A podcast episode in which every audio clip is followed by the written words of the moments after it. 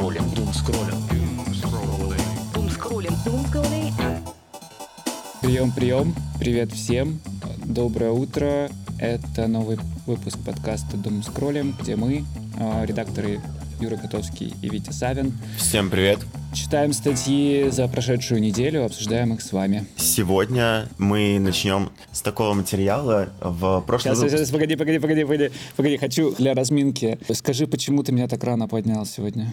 Потому что я хочу съездить в город Ефремов на суд Маши Москалевой, отца которой хотят лишить родительских прав, потому что его уже обвинили в повторной дискредитации армии РФ и задержали в Беларуси, а потом он пропал. А саму Машу вот буквально вчера мать забрала из интерната, а до этого ее очень долго не отдавали отцу из-за антивоенного рисунка.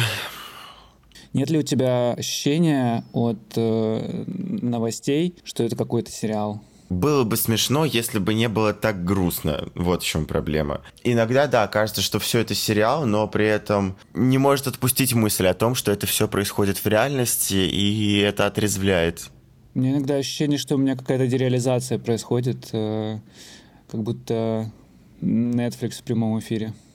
Тут скорее наоборот, знаешь, э, другое начинает пугать, когда, типа, ну, ты, ты уже не удивляешься каким-то вещам, я не знаю, очередным арестам, очередным судам, например. э, И вот в эти моменты, да, реально становится крипово, потому что думаешь, черт, в каком я вообще живу мире, что я перестаю удивляться такому.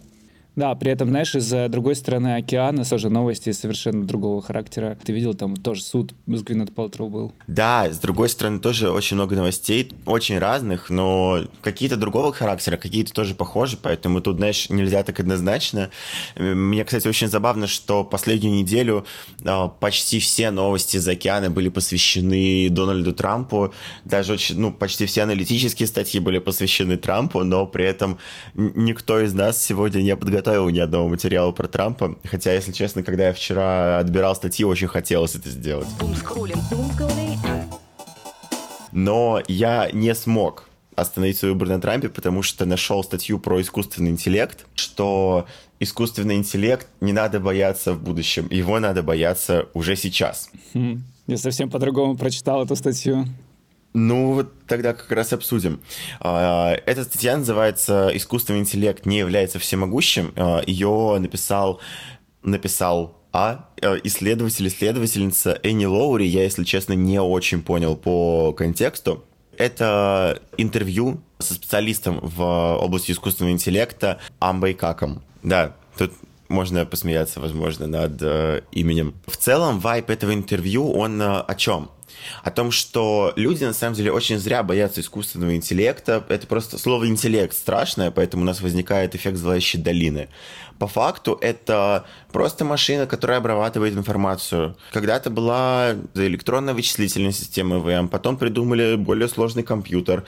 Сейчас есть то, что люди называют искусственным интеллектом. По факту, это не искусственный интеллект. То же самое и какой-то генеративный искусственный интеллект по типу Midjourney, чата GPT и так далее. Яндекс, кстати, на днях же запустили тоже свою генеративную нейросетку, которая делает картинки. И, по-моему, вчера она даже стала первой в топе приложений App Store. Ты название видел? Я не помню, но оно такое... На... Шедеврум.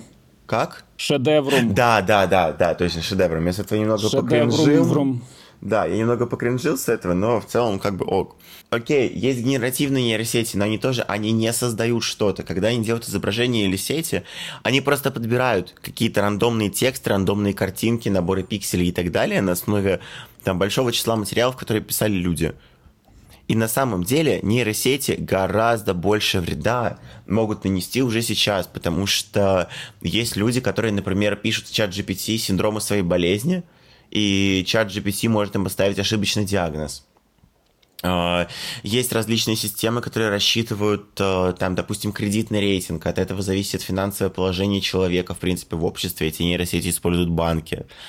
И нейросеть работает не идеально, а человек от нее зависим. И, конечно, вот тоже интересный был момент про то, что в разговоре с э, чатом GPT человек может слить очень много личных данных.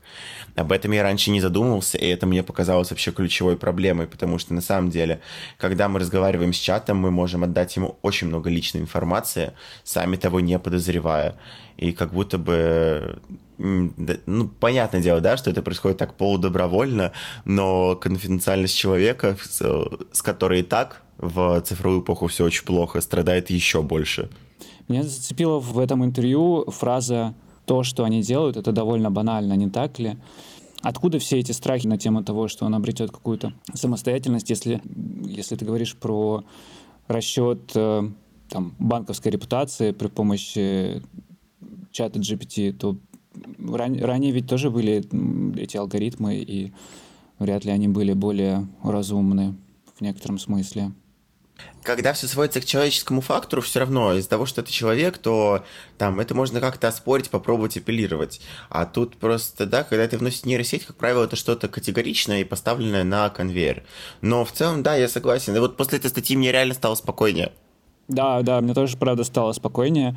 Интересно, что мы это воспринимаем по-другому из-за вот этого какого-то мифа и страха о якобы там, существующем искусственном интеллекте. Если подумать, что это просто математические там какие-то алгоритмы, и раньше банковская сфера была несправедливой, и раньше визовый офицер мог э, принять одно или другое решение, и оно было далеким от справедливости, так и теперь. Но сейчас есть такой имидж образ обладания какой-то собственной воли, людей именно это пугает. Хотя, по сути, то, что они делают, это довольно-таки банально. Там поднимается вопрос государственного регулирования э, искусственного интеллекта.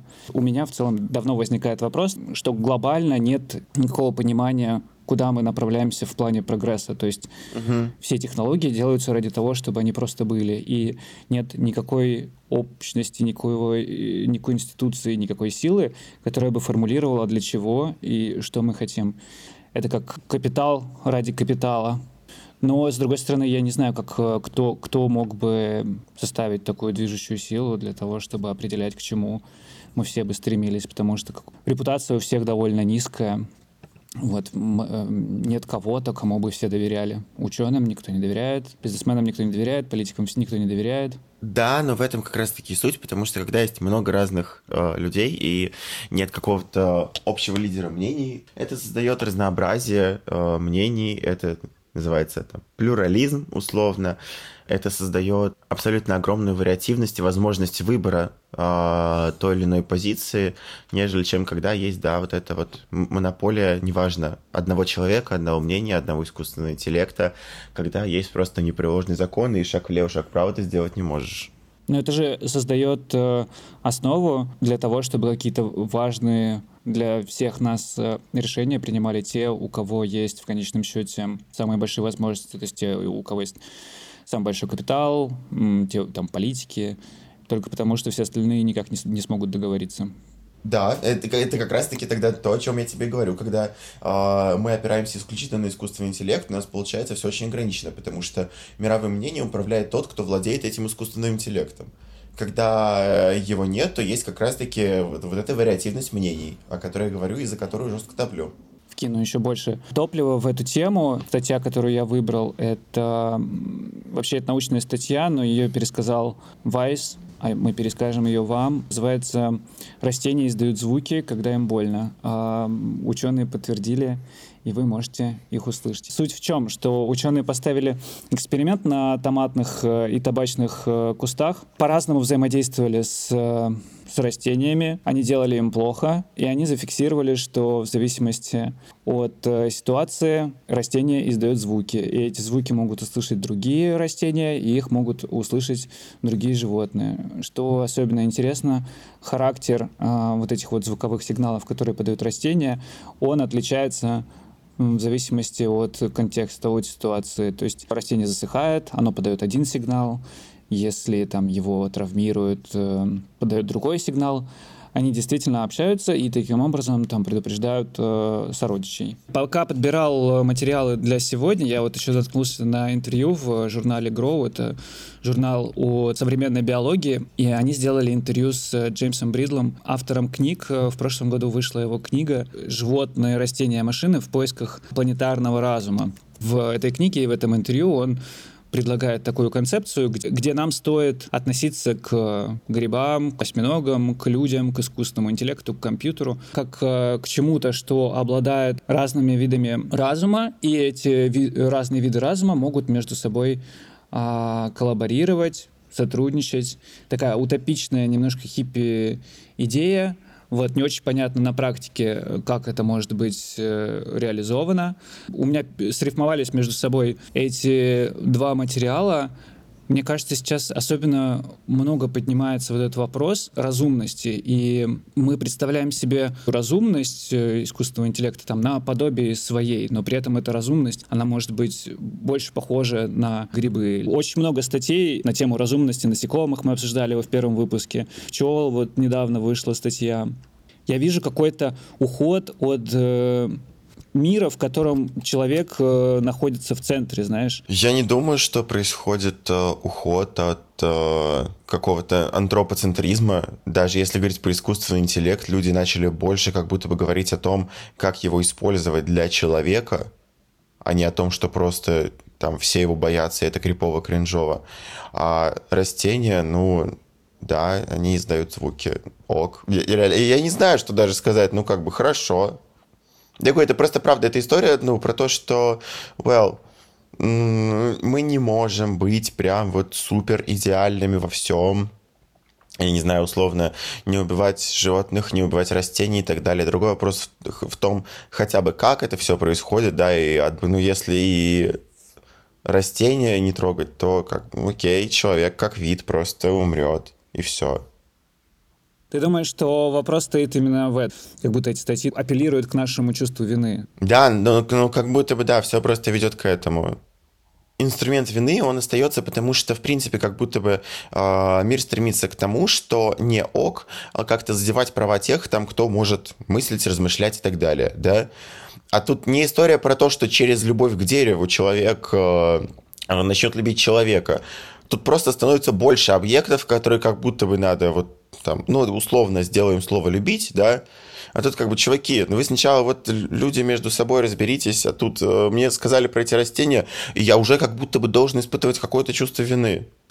Это знаешь, есть эта расхожая фраза на тему того, что общество там защищено настолько, насколько защищен э, самый слабый его член. С этой точки зрения проще найти какую-то эмпатию к тому, кто похож на тебя, но может быть полезнее искать эмпатию там, к осьминогу, который совершенно не похож на тебя. Да блин, нельзя сравнивать человека и осьминога. Вот реально мой ключевой тейк.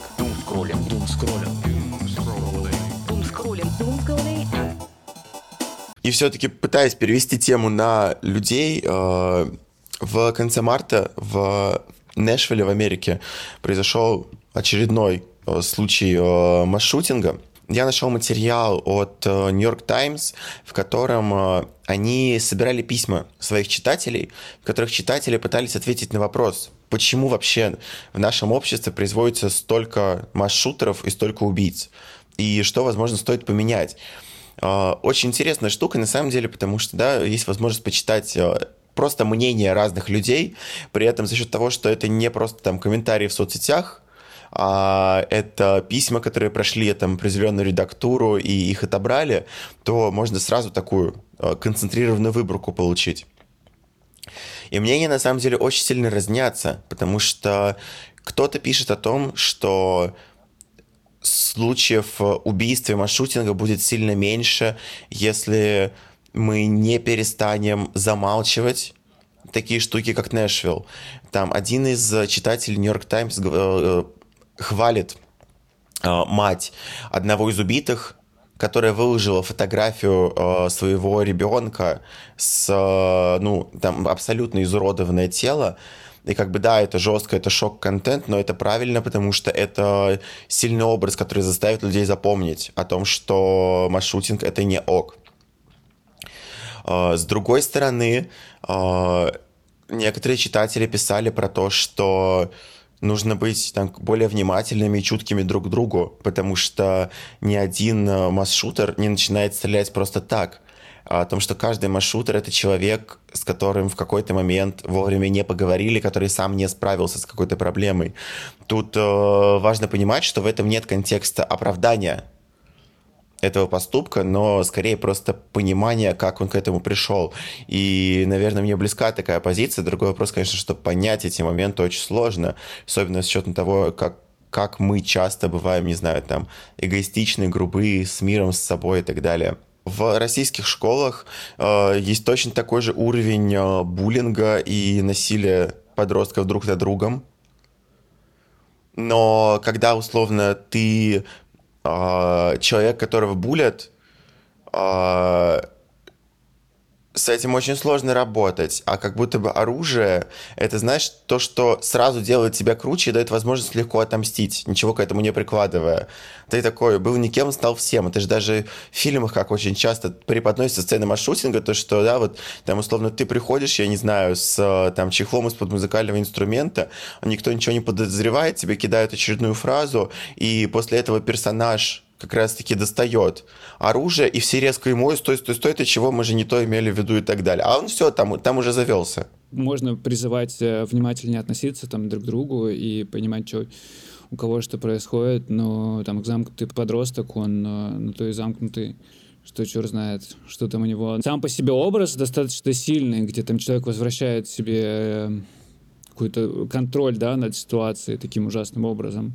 Отчасти можно понять, как это это работает, как это происходит. Переходим к последнему материалу на сегодня. Обзор Bloomberg недавнего кейса с чат-ботом «Реплика». Про реплику рассказывал у нас в подкасте Миша Дегтярев, и это чат-бот с, сейчас там находится, разрабатывает в Силиконовой долине. Но его история уходит корнями в Россию, его делает э, Женя Куйда, Первая версия реплики была создана после гибели ее близкого э, друга Романа Мазуренко. После его гибели они собрали сообщения из э, чатов, э, скормили это все нейросети, после чего получился такой чат-бот, который имитировал общение с Романом. И далее она продолжила разрабатывать именно в этом направлении. Сначала они хотели сделать ассистента и помощника, кто бы там рестораны помогал выбирать. Но в итоге они выбрали направление э, вот э, такого эмоционального поддерживающего э, чат-бота, и на протяжении лет разрабатывали его. В какой-то момент они заметили, что пользователям нравится с ним э, заводить романтические отношения, писать какие-то романтические фразы, они стали усиливать э, эту сторону чат-бота, а впоследствии даже стали делать баннеры и рекламу мол, изображен цифровой аватар с глубоким декольте и такая переписка, мол, что делаешь? Да вот сижу дома, скучаю. А, хочешь э, поболтать со мной? И там э, эмози с сердечком. И он такой, да, конечно. Вот, ну то есть стали продавать эту функцию через секс. На них обратило внимание там итальянское правительство, потому что они заметили, что нет никаких возрастных ограничений, и это доступно там в том числе и детям. После чего э, реплика наложили фильтры на своих чат-ботов, а, ограничив а, такое, такое общение с пользователями. И это вызвало очень болезненную реакцию у части аудитории, потому что у них действительно завязались романтические отношения с своими чат-ботами. Действительно, были люди, есть люди, э, которым одиноко, которым плохо, которым не с кем поговорить. И за счет такой романтической связи даже с чат-ботом их жизнь становилась лучше когда они ограничили эту возможность общения в романтическом и сексуальном ключе с э, чат-ботом, для многих это ощущалось как э, внезапное расставание с э, очень близким человеком. Модераторы форума, реплики на Reddit выкладывали инструкции, что делать, если вдруг пользователи чувствуют отчаяние и там близки к суициду.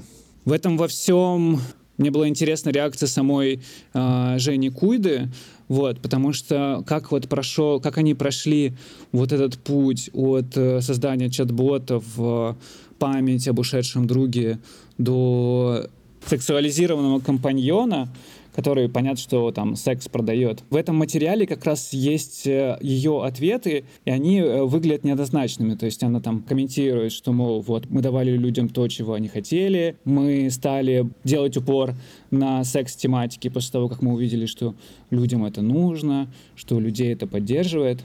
Очень капиталистская история. Понятно, что секс продает. С точки зрения бизнеса, ну, а это, конечно, очень удачная идея. Я увидел в этом две драматические линии. Одна — это история самой Жени Куйды, которая пришла от э, создания бот, бота как посвящение другу к сексуализированному чат-боту. И вторая — это вот линия вот этой вот одинокой 50-летней женщины, которая нашла в э, чат-боте поддержку, любовь, принятие, а затем ее лишилась. Вот. Ну, вроде они вернули эту возможность для некоторых использователей, то есть которые там оплачивают uh-huh. дополнительную подписку. Я надеюсь, что у этой женщины теперь все в порядке. Вот, но все это, конечно, опять-таки жизнь просто выглядит как сериал, э, как книга какая-то, и все. Я как будто это в книжке читаю. Очень увлекательно и страшно, и грустно, и прекрасно, и светло, и все одновременно. Во-первых, я с тобой соглашусь, потому что просто история с сексом легко продается. Это я помню еще со второго курса универа о том, что четыре вообще темы, которые всегда продаются, это деньги, власть, смерть и секс. Вот, поэтому на самом деле достаточно логично, что когда создаются подобные реплики, то это все сводится к романтическим отношениям. Даже если вспомнить э, истории, знаешь, аналогов таких из э, там, фильмов, сериалов. Мне вот первое, что приходит на ум, это «Черное зеркало», где был виртуальный партнер. А второе, что мне приходит на ум, это «Воскрешающий камень» из Гарри Поттера. И там, и там это история про любимых людей, в первую очередь. Поэтому тут, наверное, все логично. А, относительно этой женщины, у которой завязались романтические отношения с а, репликой, ну, блин, это аддикция, это очень жесткая зависимость, и Тут, знаешь, как я говорю, не из позиции к врачу ей надо, хотя ей реально стоит как будто бы сходить к терапевту. А, я не вижу разницы между, допустим, игровой зависимостью и зависимостью от человека, и в том числе зависимостью от э, этой нейросети, этого искусственного интеллекта. Мне очень сложно согласиться с тобой, знаешь, и начать это как смешивать, да, говорить о том, что там люди реально влюбились, у них это резко отменяют и так далее. А, вот э, на такое сравнение я не согласен, потому что мне кажется, это принципиально разные вещи. Но просто это, да, это одна из зависимостей. И как и в любой зависимости, когда у человека резко э, забирают объект получение наслаждения, неважно, это наркотики, это игра, это алкоголь, это любимый человек, это нейросеть реплика, то бывает жестко. Но то, насколько жестко тебе э, в момент, когда ты лишаешься этого наслаждения, возможно, должно как раз заставить задуматься о том, что твоя аддикция начинает переходить границы разумного. Тут очень легко как раз-таки, знаешь, приводить все к какой-то оценке и, говорить, что, мол, вот эти отношения — это нормально, а вот эти отношения — это ненормально. А, я не понимаю, почему... Почему ты думаешь, что сравнивать а, отношения с чат-ботом Uh, потерю этого чат-бота с потерей близкого человека uh, неправильно. Ведь если она так чувствует, если она так это описывает, если это ее эмоции, если это ее такой опыт, то кто я, чтобы говорить ей, что это не так, или там, что это незначительно, или что это не имеет смысла, или что это аддикция. Потому что если мы говорим про э, какую-то любовь, романтические отношения, это история не односторонняя. А, потому что когда мы говорим про любовь, да, в таком глубоком понятии, это как будто бы про глубокую симпатию, сильную эмпатию если у человека не получается испытывать эмпатию к другим людям, но получается испытать ее к нейросети, как будто бы это буквально пахнет социопатией. И то есть, видишь, как я не, я не осуждаю, я не говорю, что там они, ну, что это плохо, но просто это буквально то, с чем стоит обратиться к специалисту. Если она находит в этом какую-то отдушину, да, пускай там без обратной связи, ну, можно сказать, что это какие-то отношения а, с самим собой. Хорошо, спасибо, Витя. Сегодня у нас получился э, довольно сюрреалистичный и э, даже антиутопичный выпуск. Прошлый был поддерживающим. Да, сегодня нас что-то как-то прям кидает из стороны в сторону на разные темы и взгляды. Всем пока, да, через неделю встретимся. Подписывайтесь везде, Телеграм, ВК, YouTube, а, Инстаграм. Вот, это Дом скроллим, студия Прием. Всем пока. До встречи, ребят. Doom scrolling, doom scrolling, Doom scrolling. Doom scrolling. Doom scrolling. Doom scrolling. doom scrolling, doom scrolling, скроль, дум скроллит.